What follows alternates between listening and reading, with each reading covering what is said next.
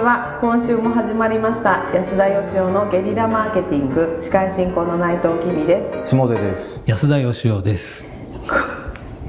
今週はこんな質問いただきました。40代コンサルタントの方です。はじめまして。いつも配信を楽しみにしております。質問です。理屈とへりくつの境目について安田さんのお考えをお聞きしてみたくなりました。いかにも理屈論理的に話しているような人でもそれってへりくつちゃんと突っ込みたくなることがあります。でも当人は自信満々理路整然と正論を話していると信じて疑っていないだろうと思うのです。どうなんでしょ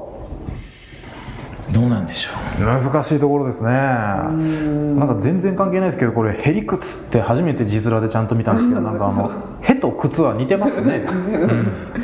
感じ。で見ると、ね、何なんだろうと思いましたけど。ね。えー、関西人ですか、ね、関西ね突っ込みたくなると「それってへりくつちゃん」っていうね、関西弁で頂いておりますが。あその前にそうだ。あの音音声機材担当の方からちょっと、はい、今日コメントをもらってましてですね、はい、あの前回からあのこれ収録場所があのえ表参道スタジオにちょっと変更になってまして、うん、やや反響が、うん、あの声のですね、はい、え反響をちょっと拾いすぎてひょっとしたら聞きにくいかもしれないというところで、えー、ご了承いただければと。でもおしゃれですけどね、うん、場所はおしゃれですけどそれはあのリスナーの方には伝わらないですからね。ヤシの木が見えてますけど。あ本当だ。屋上にね。お風呂で撮ってるわけじゃないってこと。ですね。反響音がですね、はい、はい、えー、大変申し訳ないんですけれども、えーえー、当人は自信満々理路整然と正論を話していると信じて疑っていないような気がしますと、うん、へりくつと思われるような方でも、まあ、久しぶりにちょっと境目研究会安田義雄への質問と、ね、うん、いう形で頂いてますけどどうなんでしょうか僕実は子供の頃からですねまさにこの人の言うところの理路整然と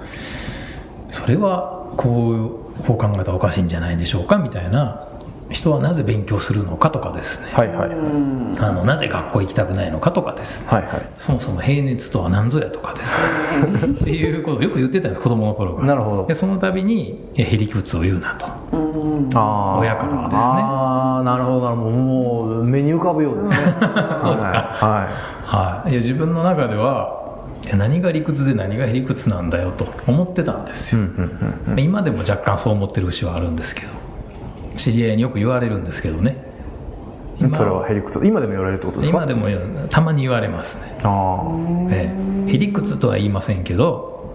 まあ、つまりそういうこと言ってんだろうなっていうようなうん、うん、どうですか？そう感じる時ありますか？あの内藤さんにお聞きしてるんです安田さんに？安田さんがへりくつを言ってるなと安田さんに対して思うこと思わないですけどねあ思わないですか、はいなんかへりくつってただ視点が違うんだろうなっていう最近ねそういうねあの何が変わったかっつって僕は変わってないんですけど周りの人が勝手に、はい、あの僕が言うことへりくつじゃなくて、はい、あこの人は面白い人なんだって言ってくれるようになっただけで、だって僕が書いた本とかもへりくつっちゃへりくつですよねあれもね。まあそうです。常常識を捨てましょう本が多いですからね、うん、常識人からすればへりくつに聞こえるかもしれないですね、うん。下田さんはどうなんですか？へりくつに聞こえてるんですか？いやいやいやいやいや安田さんがってことですか、はい、いやーなんか変わってんなとは思いますけどね、うん、へりくつっていうのとはなんかやや違うような気がしますけども、でも前のあの会社やってる時も例えば役員会とかでも、はい、僕社長だったじゃないですか。だからみんなそうは言わないんですけどへりくつだとは言わないんですけど目が目がですね。目が語ってましたねそういうふうに。ああそれ安さんの勝手な理屈じゃないのみたいな。ええ。なんかですね僕安田さんに思うのはその安田さんってこうマーケット感覚みたいなのが自分の感覚なんだろうなって思うことあって、はい、例えばその働くんだったら楽しい方がいいじゃんみたいなことは昔からずっと言ってるわけじゃないですか、はい、でもその世の中的に言えばいやしんどいこと辛いことをやるからお金になるのであるっていう時代が長かったわけで、はい、多分最初安田さんが言い始めた頃ってそれこそ指揮者からすればですよ、はい、もうへりくつ言うなと。そんなこと言って暇があったら嫌なことでも働けと。いうところが多かったんだと思うんですけどだんだんだんだん変わってきたわけじゃないですか世の中が、はい、やっぱり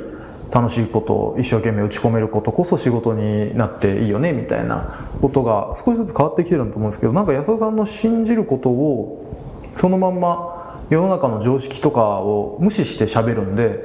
なんかとってもいいじゃんって思うこともあれば、うん時代を先取りしすぎてるみたいな時もあってそれを相手がどう受け止めるか次第なのかしらみたいなそうですねそんな感じで僕は思いますよね。いや僕はその昔からいや嫌なことするから仕事になるんだっていうことがもうずっと昔からの常識じゃないかって言いますけどたった数百年いや100年200年ぐらいじゃないのかなって僕は思うんですよ。はいはいはい。でもっと前は昔の話するんだったらもっと昔は仕事は楽しかったはずだと思うんですよね。僕からしたら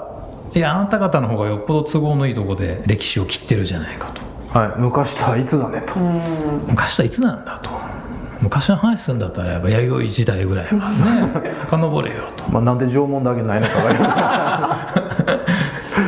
っていうといやそれはへりくつだろうと。常識っつうのはここ数十年のこと言うだろうと。うんうんうんっていうふうに、まあ、指揮者はで 指揮者は。指揮者は、まあ、思ってらっしゃるみたいですね。あそれはなんかでもその指揮者側がですよ、はい。その自分の常識をはい。あたかも延々続いてきた常識であるかのように言っているとも取れるわけですよね。取れます。いやだから僕は最近思うんですけどその完璧なる理屈なんていうものはなくてですね、あつまりあの自分にとって筋の通ってる話をしてるわけじゃないですか。それぞれが、それぞれ。相手も相手で相手の中では筋通ってんですよね、うんうん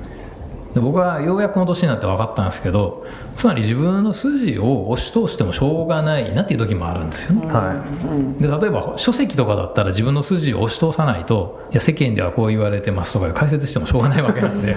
い、もうただのまどろっこしい顔になりますね。じゃないですか。だからこういう番組とかではいや私の筋ではこうですっていう話するじゃないですか、はいはいはい。なのでよくその書籍とかこういうポッドキャストを聞いている人は僕に直接会った時に違うじゃないかとよく言われるんですよ。はあ、はなんか常識的な人じゃないかと。それはでも僕は合わしてるんですよ一応。あ、相手の相手のその筋みたいなものがあってこの人にとって自分の筋をぶつけて喧嘩してでもはっきり話すべきだっていう時は言いますけどでも子供じゃないんで、うんうん。あそういう考え方もありますよねっていう時もあるし、うん。例えば会議とか行くとそのそもそも自分の筋が通るかとか相手の筋が通るかの前に場の目標というか、ん場の筋があるじゃないですか、場のルールっていうか、は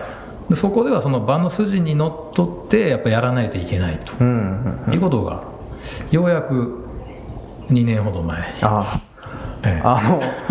Y キューブの頃はねあの全く分かんなかった。け あの結論を出すための会議に安田は呼ぶなって。う裏で言われてましたからね、はい、ブレストやってねじゃあ「やさんあんた決めとくからもう帰って」み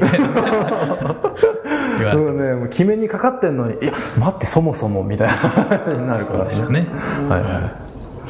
まあ、そこはじゃあ安田さんも変わってきてると。まあそうですね、うんまあ、ということはあれですよね。そのへりくつじゃないのというようなことを自信満々に言ってる人はまあ確かにそうなんだろうというところなんですけど、まあはい。受けてるこっちもはい。自分の筋と照らし合わせるから相手のことがへりくつだと思うわけで。その通りです。ですよね。全ての人はへりくつなんですよはいはいはい。全ての人には理屈があるんで、あ他の人から見たらへりくつなんですよね、自分にとっての理屈であるってことですね。そうなんですよ、大事なのは自分も誰かから見たら自分の中で完璧なロジックだけど、まあ、これはへりくつにしか聞こえないよねっていうことを分かってるかどうかが大事だと、ってことですね。っていうことだと思うんですけど。はいはいはい。もうまあ今日は我々の番組なんでですね。というというような我々なりの筋をですね、はい。語って終了とさせていただければと思いますが、えー相手のことおよびご自分のことを今一度振り返ってみていただければなと思います。ということで今週はここまでさせていただきます。皆さん今日もありがとうございました。ありがとうございました。ありがとうございました安田義雄への講演依頼とゲリラブランディングのご相談は安田義雄 .com のお問い合わせフォームよりご連絡ください。